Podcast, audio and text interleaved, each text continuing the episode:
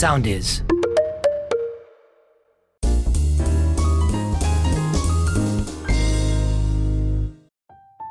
Καλησπέρα σε όλες και σε όλους και καλώς ήρθατε σε ένα ακόμη επεισόδιο του δίπλα σου εδώ στο soundis.gr Είμαι ο Γιάννης Βίτσος και στον ήχο είναι όπως πάντα ο Πάρης Γενουλάκης Λοιπόν είναι πάρα πολλές οι ζέστες, έχουμε καύσωνα και εκτός από τον καύσωνα είμαστε και στην εκπνοή του Pride Month, τελειώνει ο Ιούνιος. Είπαμε λοιπόν και εμείς να φέρουμε έναν καλεσμένο για να μιλήσουμε για διάφορα θέματα γύρω από την ε, ομοφιλοφιλία Θα τα πιάσουμε όλα, ο καλεσμένος μας είναι ο Αβραμ Βροχίδης Γεια σου Αβραμ Καλησπέρα. Καλησπέρα, καλησπέρα. Ευχαριστούμε πάρα πολύ που είσαι στο δίπλα σου. Και ευχαριστώ πάρα πολύ που με προσκάλεσες. Λοιπόν, ο Αβραμ κάνει πολλά πράγματα, ασχολείται με πολλά πράγματα και με τον ακτιβισμό και θα τα μάθουμε όλα στη συνέχεια. Αλλά ας μπούμε κατευθείαν στο θέμα για τώρα. Α, καταρχάς, πριν να πω οτιδήποτε, τώρα που το θυμήθηκα, θες να μας μιλήσεις λίγο για το γεγονός ότι σε ακολουθεί μου τίδου στο Instagram; Αυτό το... Γιατί, να σου πω κάτι, μπαίνω να σε ακολουθήσω προχθές και βλέπω ακολουθείτε προσωπία μου τίδου. Και κάνω, με τη Σοφία έτυχε και γνωριστήκαμε το 2018 στο Pride, στο Athens Pride. Την είχα κάνει και ad πιο πριν κάνα μήνα, ξέρω εγώ, από το Pride και κάποια στιγμή με είχε δεχτεί και της είχα στείλει ρε παιδί μου το πόσο όμορφα είναι αυτά όλα που λέει και πόσο ενδυναμωτικά για όλα τα παχουλά άτομα, για τα χοντρά άτομα. Οπότε ρε παιδί μου της είχα στείλει κάτι και η Σοφία αφού με αποδέχτηκε μετά από κανένα μήνα να πω, ε, μου έγραψε ένα μήνυμα σε ευχαριστώ που υπάρχεις. Έλα. Και αυτό δεν θα το ξεχάσω ποτέ γιατί μετά γνωριστήκαμε κιόλας. Ε, κρατούσα το παιδί της όταν ήταν να πάει στο θέατρο. Πολύ οκ άτομο. Και αφού μιλήσαμε για τη Σοφία Μουτίδου, πάμε στο θέμα μας.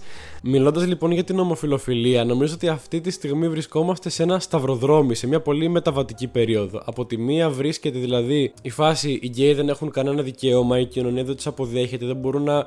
Δεν έχουν βασικά αυτό κανένα δικαίωμα, ρε παιδί μου, ουσιαστικά και είναι πολύ περιθωριοποιημένοι. Και από την άλλη μεριά του σταυροδρομίου, τέλεια, βρίσκεται το πηγαίνουμε σε μια περίοδο που όλοι έχουμε ίσα δικαιώματα και η σεξουαλικότητα δεν μας καθορίζει. Αυτή τη φορά, αυτή τη στιγμή βρισκόμαστε στη μέση. Εσύ αυτό το νιώθεις, το εντοπίζεις, ή πιστεύεις ότι είμαστε ακόμα πολύ πίσω ή ότι έχουμε κάνει πολλά βήματα μπροστά; Μιλώντας πάντα και προφανώς για την ε, ελληνική κοινωνία, υπάρχει μια πολύ μεγάλη περισσότερη ορατότητα. Τα ΛΟΑΤΚΙ άτομα και όχι μόνο τα γκέι άτομα έχουν ε, υψώσει τη φωνή τους έχει ενισχυθεί πάρα πολύ η φωνή μας, η, η προβολή μας στα μέσα, στα social media, στη τηλεόραση. Βέβαια, ακόμη πολλές φορές με πολύ λάθος τρόπο. Πιστεύω ότι είμαστε σίγουρα σε μια μεταβατική περίοδο προς το καλύτερο, αλλά έχουμε ακόμη πολύ δρόμο μπροστά μας. Εντάξει, αλλά το έχουμε καλό είναι πολλούς ότι... αγώνες ακόμη να δώσουμε. Το καλό είναι ότι αυτό το καρικατουρέ που έβλεπες ρε παιδί μου σε κάτι παλιές σειρές της δεκαετίας του 2000 ας πούμε ή σε ταινίες δεν υπάρχει πια. Δηλαδή αυτό ότι ένας γκέι άνθρωπος π.χ. ή αντίστοιχα λεσβία, τρανς, οτιδήποτε πρέπει να απεικονίζεται με ένα συγκεκριμένο τρόπο έχει φύγει. Αντίστοιχα είναι αυτό που λες, είναι η τριβή. Είναι ότι οι influencers μιλάνε γι' αυτό, οι ηθοποιοί μιλάνε γι' αυτό. Οπότε μ, ακόμα και αν συμβαίνουν δύο σκατά ας πούμε μία στις τόσες τύπου κάποιο βίαιο περιστατικό στο δρόμο, υπάρχει, υπάρχει η εξέλιξη, ας πούμε, υπάρχει το, το κάτι που γίνεται. Δηλαδή, προφανώς, άμα δεν δεις και 15 ζευγάρια γκέι, λεσβείες, whatever στο δρόμο, δεν θα συνηθίσεις ποτέ την εικόνα. Έτσι, στο πρώτο θα πεις τι είναι αυτό, αν επειδή μου είσαι ομοφοβικός ή whatever. Στην δέκατη φορά πια θα είσαι φάση ok. What's the problem, ξέρω εγώ. Μπορώ να συμφωνήσω με αυτό που λες, αλλά από την άλλη, ρε παιδί μου, γιατί άμα το σκεφτείς μιλάμε για ανθρώπους και θα πρέπει οπωσδήποτε δηλαδή ντε και καλά για να συνηθίσει η ελληνική κοινωνία να υπάρξουν κάποια πειραματόζωα. Δηλαδή αυτά τα 10 άτομα που λες ότι αν ένας ε, ομοφοβικός πρέπει πρώτα να δει 10 λεσβίες, 10 γκέι, 10 τρανς, ε, δεν ξέρω, ε, εκεί έξω 10 queerια τέλος πάντων για να είμαστε πιο συμπεριληπτικοί, ώστε να νιώθει μετά ότι Α, οκ, το έχω και είμαι οκ με αυτή την εικόνα. Μέχρι τότε, ποιος μας εγγυάται ότι θα είμαστε ασφαλείς; Κανείς, δυστυχώς. Ε, είναι κάπως νομίζω μέσα στο, μέσα στο παιχνίδι ρε, εσύ. Δηλαδή είναι αυτό που για να γίνει μια μεγάλη αλλαγή, γιατί πρόκειται περί μεγάλης αλλαγής, πρέπει να γίνει και να περάσουμε από αυτό το στάδιο. Ε, δεν βλέπω την ιδανική λύση που θα ήταν να ξυπνήσουμε μια μέρα και να μην υπάρχει πια ομοφοβία και τρανσφοβία και ε, LGBTQ φοβία εν πάση περιπτώσει. Αυτό δυστυχώς πρακτικά δεν γίνεται. Έτσι, το αναγνωρίζουμε αυτό. Ποτέ δεν θα γίνει αυτό. Πάντα θα υπάρχουν όλα. Γιατί είμαστε άνθρωποι, ναι, γιατί οι άνθρωποι γουστάρουν να μισούν. Ναι, ναι, ναι, ναι, ναι, ναι. Γιατί οι άνθρωποι έχουν κόμπλεξ και ανασφάλειες και πρέπει κάπως να μετωσιωθούν, οπότε θα υπάρχουν και αυτά. Κοίτα, κάθε επανάσταση έχει και τα θύματά της. Είναι αυτό που σου έλεγα πριν, ότι ρε παιδί μου και αυτό που γράφω συνήθως, πόσα ακόμα άτομα πρέπει να θρυνήσουμε για να αλλάξουν δύο-τρία πράγματα σε αυτή την κοινωνία; Ναι. Δηλαδή συνέβη ό,τι συνέβη με τον Ζακ, ακόμη όλα είναι στον αέρα. Συνέβη ό,τι συνέβη με τον Γιακουμάκη. Δεν βγάλαμε άκρη και από αυτήν την υπόθεση. Και πόσες άλλες υποθέσεις να καθίσουμε και δούμε ε, στο παρελθόν που, που, δεν έχουν, που δεν έχουμε βρει το δίκιο μας, που δεν έχουν δικαιωθεί αυτοί οι άνθρωποι. Δηλαδή είναι απίστευτο. Ή που δεν βγήκαν ποτέ στη δημοσιότητα και όχι μόνο σε μεγάλες πόλεις όπως Αθήνα και Θεσσαλονίκη, στα πιο μικρά χωριά ε, της Ελλάδας, για παράδειγμα, Ακριβώς, γεννιούνται κάθε μέρα. Και, και πόσες αυτοκτονίες και όλα. Ε. Ναι. Μην το ξεχνάμε αυτό. Που και αυτό είναι ένα βάρος που φέρει νομίζω η κοινωνία, που, ή τουλάχιστον που θα έπρεπε να φέρει η κοινωνία και η πολιτεία.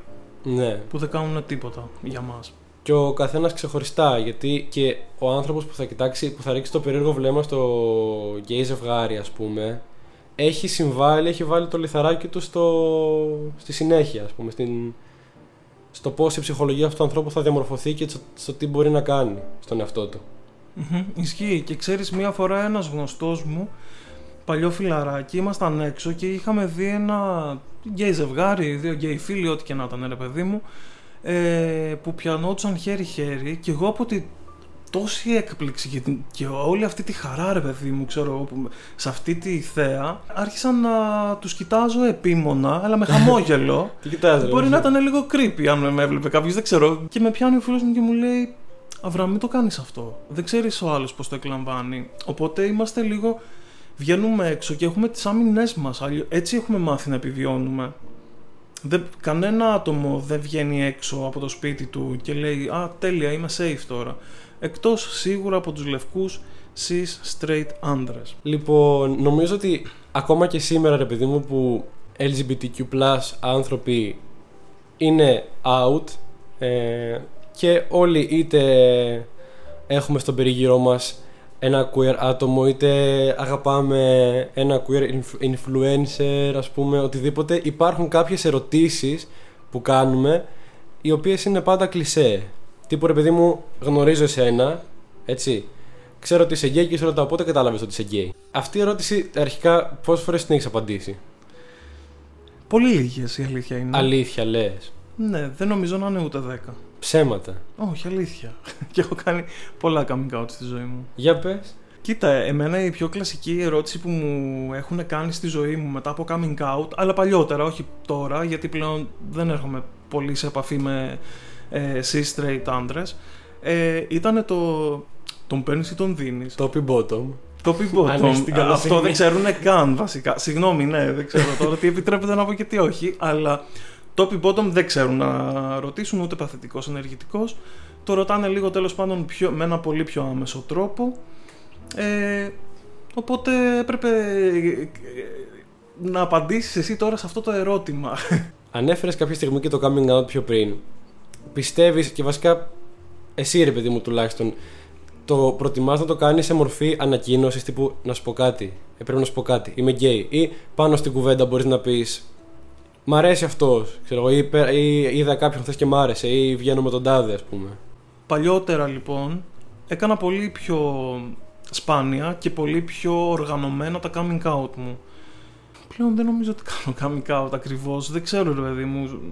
Επειδή είμαι συνέχεια με, ε, με ΛΟΑΤΚΙ παρέες ε, αλλά μου αρέσει πιο πολύ να κάνω coming out δηλαδή αν αύριο άνοιγα ένα κανάλι στο YouTube θα μου άρεσε να το κάνω ρε παιδί μου να το πω και να το δει ας πούμε να φτάσει παντού, να φτάσει σε θείες, να φτάσει σε, στη γιαγιά, ξέρω εγώ, οπουδήποτε. Δεν νομίζω ότι μπορώ πλέον να κάνω coming out και να πω «Α, ξέρεις, είμαι gay» και να περιμένω αποδοχή. Δεν περιμένω καμία αποδοχή. Όπως ένας straight άνθρωπος δεν περιμένει αποδοχή, έτσι δεν περιμένω κι εγώ, οπότε όποιος με γουστάρει συνεχίζουμε.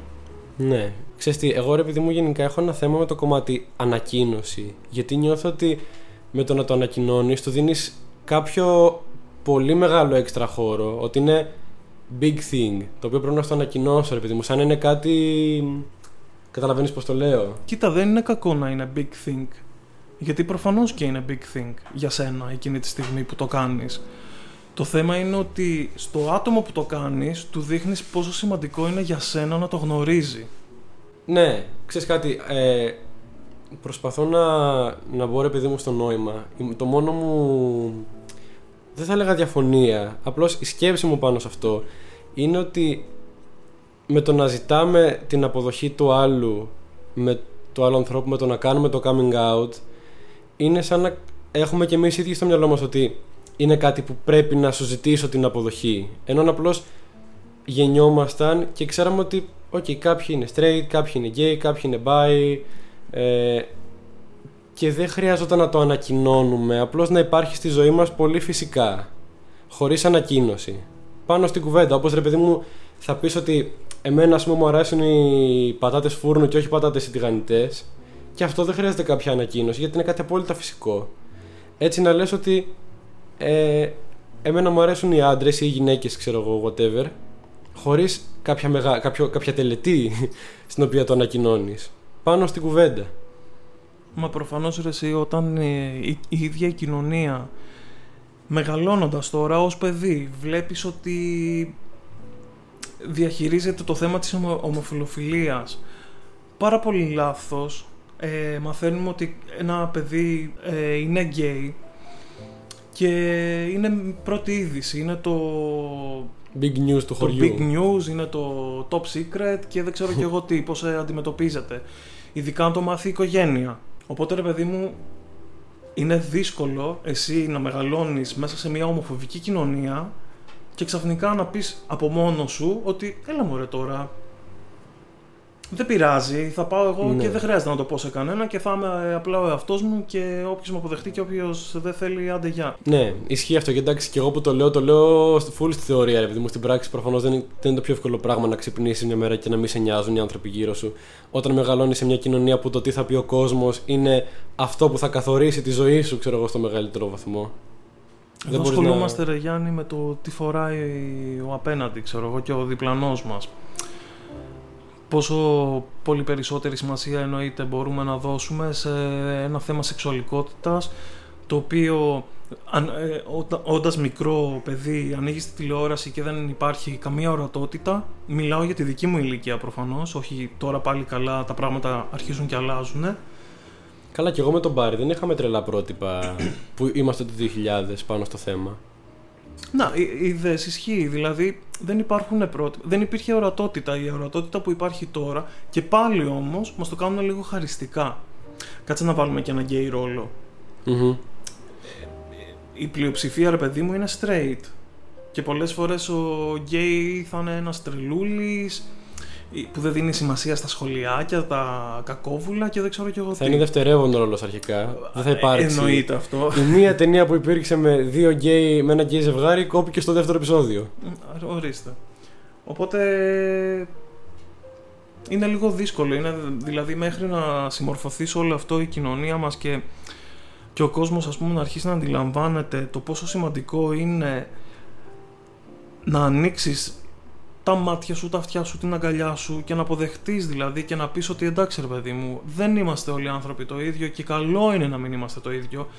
Γιατί πραγματικά είναι πολύ άσχημο και πολύ άβολο να είμαστε όλοι οι ίδιοι. Γενικά μαθαίνουμε να δίνουμε σε κάποια πράγματα τεράστια σημασία και σε κάποια άλλα, δηλαδή θα, θα κάνω quote την Αργυρό Καραβίνο από το δεύτερο επεισόδιο του δίπλα σου που είχαμε κάνει επεισόδιο για το body shaming και έλεγε ότι όλοι ας πούμε σπέβδουν να μου πούνε πόσο λάθος είναι που είμαι χοντρή και πόσο λάθος είναι που έχω παραπάνω κιλά ας πούμε και δεν είμαι, ξέρεις, σιλφίδα. Αλλά κανείς δεν μιλάει για το γεγονός ότι καπνίζω σαν τζιμινιέρα. Είχε πει συγκεκριμένα αυτή τη λέξη.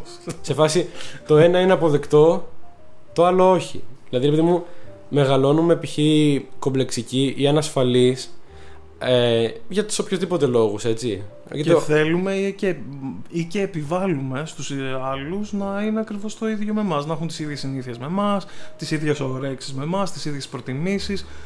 Οπότε, ναι, είναι λίγο κάπως. Και μόλις δεις έναν άνθρωπο ο οποίος είναι ανοιχτός και ακομπλεξάριστος, και ο εαυτός του νιώθεις την ανάγκη να τον σπρώξεις προς τα κάτω, προς τον πάτο, επειδή να το κάνεις μια πατητή, μια, με, πνευμα, μια mental πατητή. Δηλαδή, μόλις δει έναν άνθρωπο ο οποίος δεν έχει κόμπλεξ με τον εαυτό του, δεν έχει κόμπλεξ με, με τη σεξουαλικότητά του ε, και με τον τρόπο που θα ντυθεί, με το τι μαλλιά θα κάνει και αν θα βάλει make-up, πρέπει να του πεις ότι όχι, αυτό που κάνεις είναι κακό. Δεν είναι σωστό. Να τον κάνεις να αποκτήσει ρε παιδί μου ανασφάλεια αν αυτό που κάνει ή είναι είναι κάτι σωστό. Δηλαδή, ρε παιδί μου, όταν ένα παιδί 14 χρονών πάει και λέει στη μητέρα του και στον πατέρα του ότι είναι γκέι και είναι πολύ εντάξει με αυτό. Γιατί δεν νιώθει ότι κάνει κάτι λάθος. Και οι γονείς θα του πούν εντάξει, αλλά τώρα μην το πεις πουθενά, σε παρακαλώ, θα γίνουμε ρεζίλοι στο χωριό. Μετά αυτό το παιδί που είναι εντάξει με τον εαυτό του αρχίζει και έχει ενοχές. Ή νιώθει ότι, όχι, άρα κάνω κάτι λάθος, άρα είμαι κάτι λάθος. Άρα να μην το πω γιατί θα γίνει κάτι κακό άμα το πω. Κατάλαβες. Και από εκεί που θα μπορούσε να έχεις έναν άνθρωπο με αποδοχή και χαρούμενο με τον εαυτό του, έχεις έναν άνθρωπο κομπλεξικό που μετά από αυτό μπορεί να είναι in the closet μέχρι τα 30 του. Και πολλές φορές ξέρεις αυτό γίνεται ασυνείδητα δουλεύει μέσα σου. Εννοείται. Δηλαδή δεν θα ξεχάσω ποτέ τώρα να σας πω έτσι για κάτι προσωπικό που όταν ε, έκανα το coming out στην αδερφή μου, το πήρε όπως το πήρε, τέλος πάντων αυτή τη στιγμή δεν έχει σημασία. Και την επόμενη μέρα που της λέω τώρα θέλω να με βοηθήσεις να συνεχίσω και με τα υπόλοιπα μέλη της οικογένειας, ε, όχι απλά ήταν αρνητική, άρχισε να μου λέει δεν θα έχουμε τον ε, μπαμπά στον τάφο, τη μαμά με καρκίνο. Όχι. Και δεν ξέρω κι εγώ τι. Και εγώ εκείνη τη στιγμή όμως, χωρίς να έχω την εμπειρία του τώρα, δεν πίστεψα, δεν θεώρησα ότι μου είπε κάτι κακό. Κατάλαβα ότι ήταν κάτι άσχημο, αλλά δεν ήξερα πόσο κακό μπορεί να μου κάνει. Έγραψε όμως. Έγραψε μέσα μου αυτό. Ναι. Και πήγα κάποια στιγμή σε ψυχολόγο και το συζήτησα. Και μου λέει: Ξέρεις αυτό τι κακό σου έχει κάνει. Και ακόμη και οι ίδιοι μου οι γονείς, που πάλι καλά αυτή τη στιγμή είναι όλα οκ, αν το παίρνανε κατάκαρδα και δεν ξέρω κι εγώ και λέγανε Αχ, παιδί μου, θα μας στείλεις στο τάφο, καλό παράδεισο. Ξέρεις τι, μπορεί πολλοί αυτή τη στιγμή που το ακούνε να κάνουν αλλά ναι, εννοείται. Να και αν το ακούσουν και οι δικοί μου θα κάνουν. και επίσης είναι αυτό που λέγαμε και πριν, ότι σε κάθε επανάσταση υπάρχουν θύματα. Αυτά τα θύματα δεν είναι μόνο τα queer άτομα που θα δαρθούν, θα ξελοκοπηθούν, θα υποστούν τις διακρίσεις. Είναι και οι γονείς τους που ξέρεις, αν ρε παιδί μου για να πάμε μπροστά πρέπει χίλιοι μπαμπάδες να στεναχωρηθούν θα το πληρώσουμε το αντίτιμο. Κατάλαβες; Τι εννοείς, ε, ακούγοντας ε, το coming out του παιδιού του; Το coming out του παιδιού του ή βλέποντας το παιδί του. Γιατί εγώ σκεφτόμουν κάτι άλλο με αυτό που είπες. Ότι αν. Γιατί νόμιζα ότι το πήγαινες λίγο σε πιο τραγικά γεγονότα. Ε, ότι ρε παιδί μου, μετα... επειδή ανέφερες τη λέξη θύματα, νόμιζα ότι θα έλεγες αυτό που πάντα σκέφτομαι ότι και αυτό το άτομο που εσύ ξυλοκόπησες, που του κάνει bullying, που του κάνει τη ζωή μαύρη, Έχει μάνα. από πίσω υπάρχει μια μάνα. Και αυτή. Δεν ξέρω, πάντα το σκέφτομαι αυτό. Αυτή τη μάνα την πονάω πάρα πολύ κάθε φορά. Ναι, εντάξει, αυτό που λες με τους γονείς είναι πραγματικά τραγικό και το είχα και εγώ στο μυαλό μου. Απλώς όταν έλεγα ότι θύματα αυτής της επανάστασης καμιά φορά είναι και οι γονείς, αυτό που εννοούσα είναι ότι πολλοί γονείς δεν θέλουν τα παιδιά τους να είναι ανοιχτά σχετικά με τη σεξουαλικότητά τους, να εκφράζονται όπως θέλουν και να είναι αυτοί που είναι γενικότερα.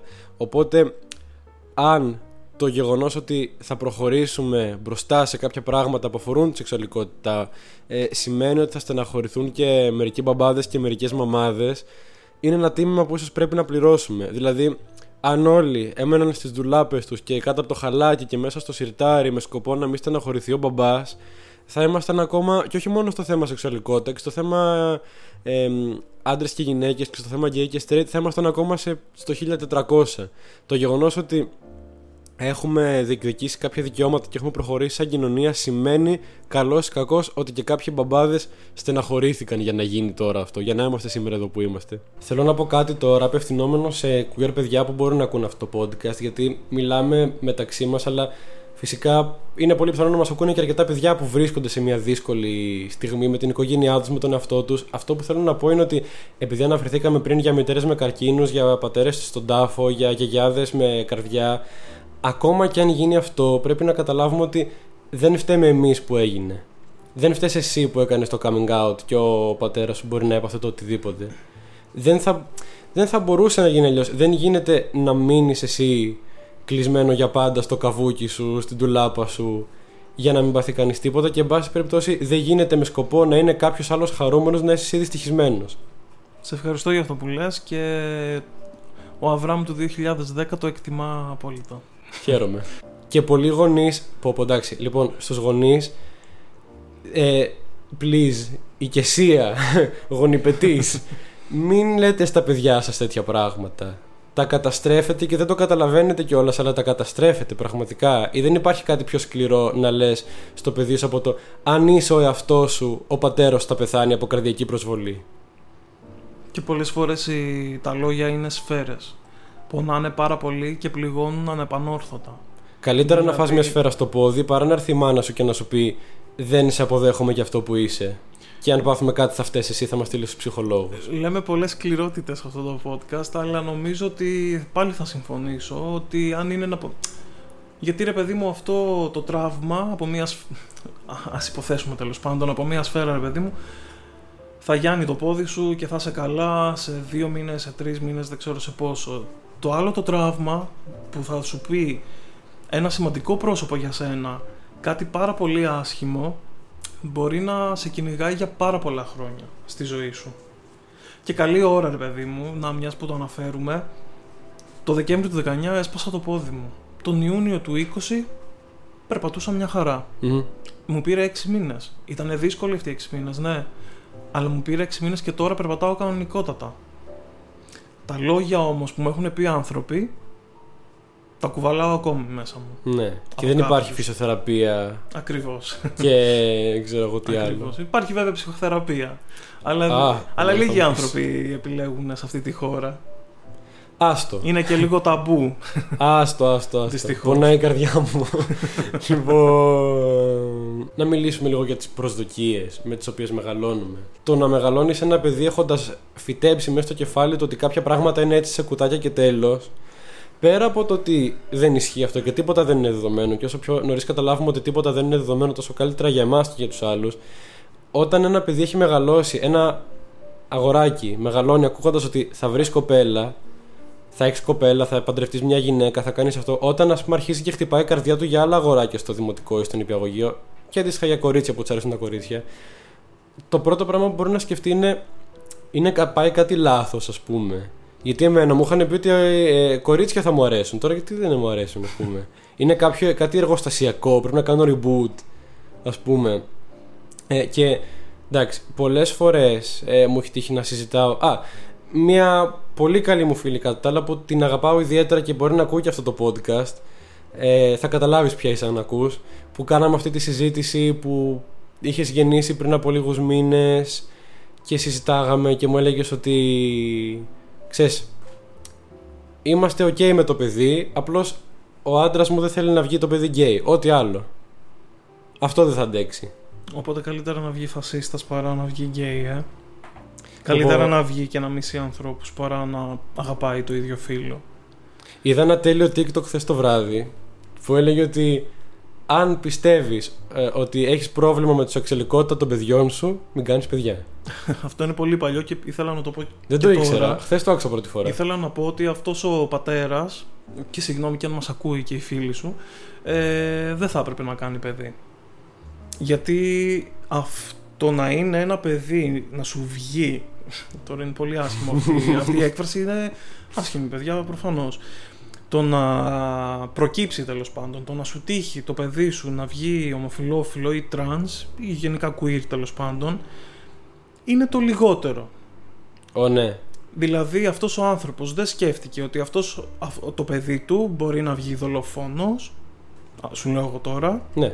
μπορεί να βγει κάτι που λένε έξω από μας, μακριά από μας, ε, μπορεί να του βγει ανάπηρο, Η πρώτη σκέψη είναι μη βγει γκέι. Μη βγει γκέι. Δηλαδή όλα τα υπόλοιπα τα έχουμε λυμένα. Και άμα του φέρεις ε, ένα παιδί με αναπηρία, μπορεί και να σου πει bye bye, εγώ φεύγω από εδώ πέρα.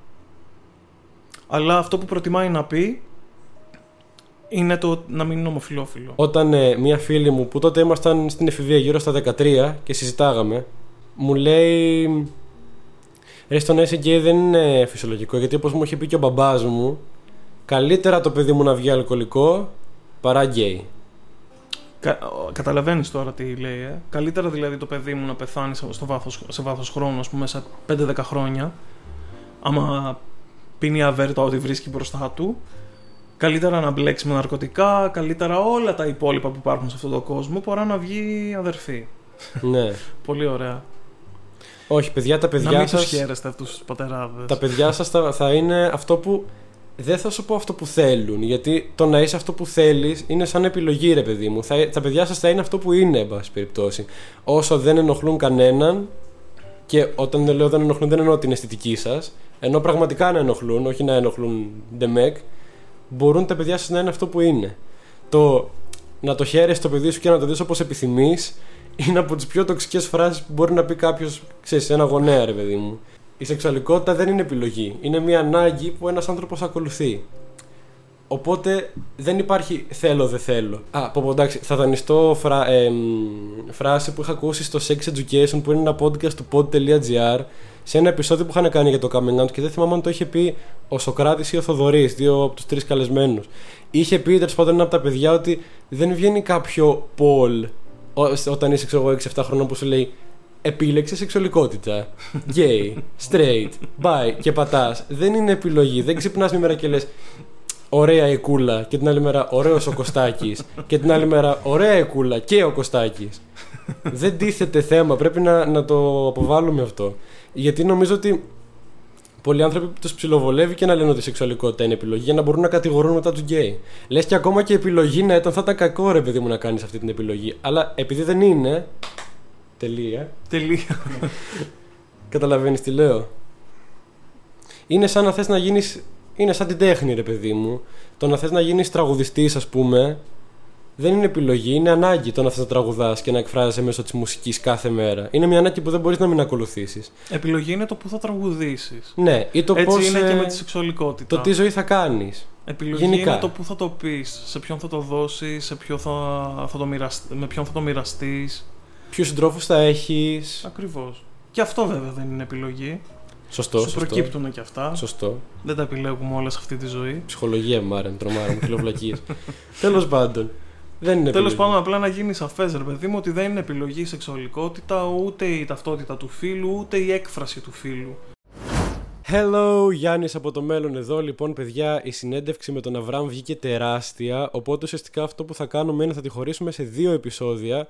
Αυτό λοιπόν ήταν το πρώτο μισό της συζήτησής μας με τον Αβραμ για την ομοφιλοφιλία. Την επόμενη εβδομάδα, την επόμενη Τρίτη, θα ακούσετε το δεύτερο μέρος. Είναι εξίσου ενδιαφέρον. Πιάνουμε έτσι και άλλα θέματα. Ξεκινάμε δυναμικά και πηγαίνει έτσι μέχρι το τέλος. Οπότε συντονιστείτε. Μέχρι λοιπόν να ακούσετε και το επόμενο κομμάτι, το επόμενο μέρος της συνέντευξης. Ευχόμαστε να είστε καλά, να παραμένετε ασφαλείς. Κάπως δεν με βόλεψε αυτό. Και να μην ξεχνάς να κοιτάς, σε πάση περιπτώσει, δίπλα σου.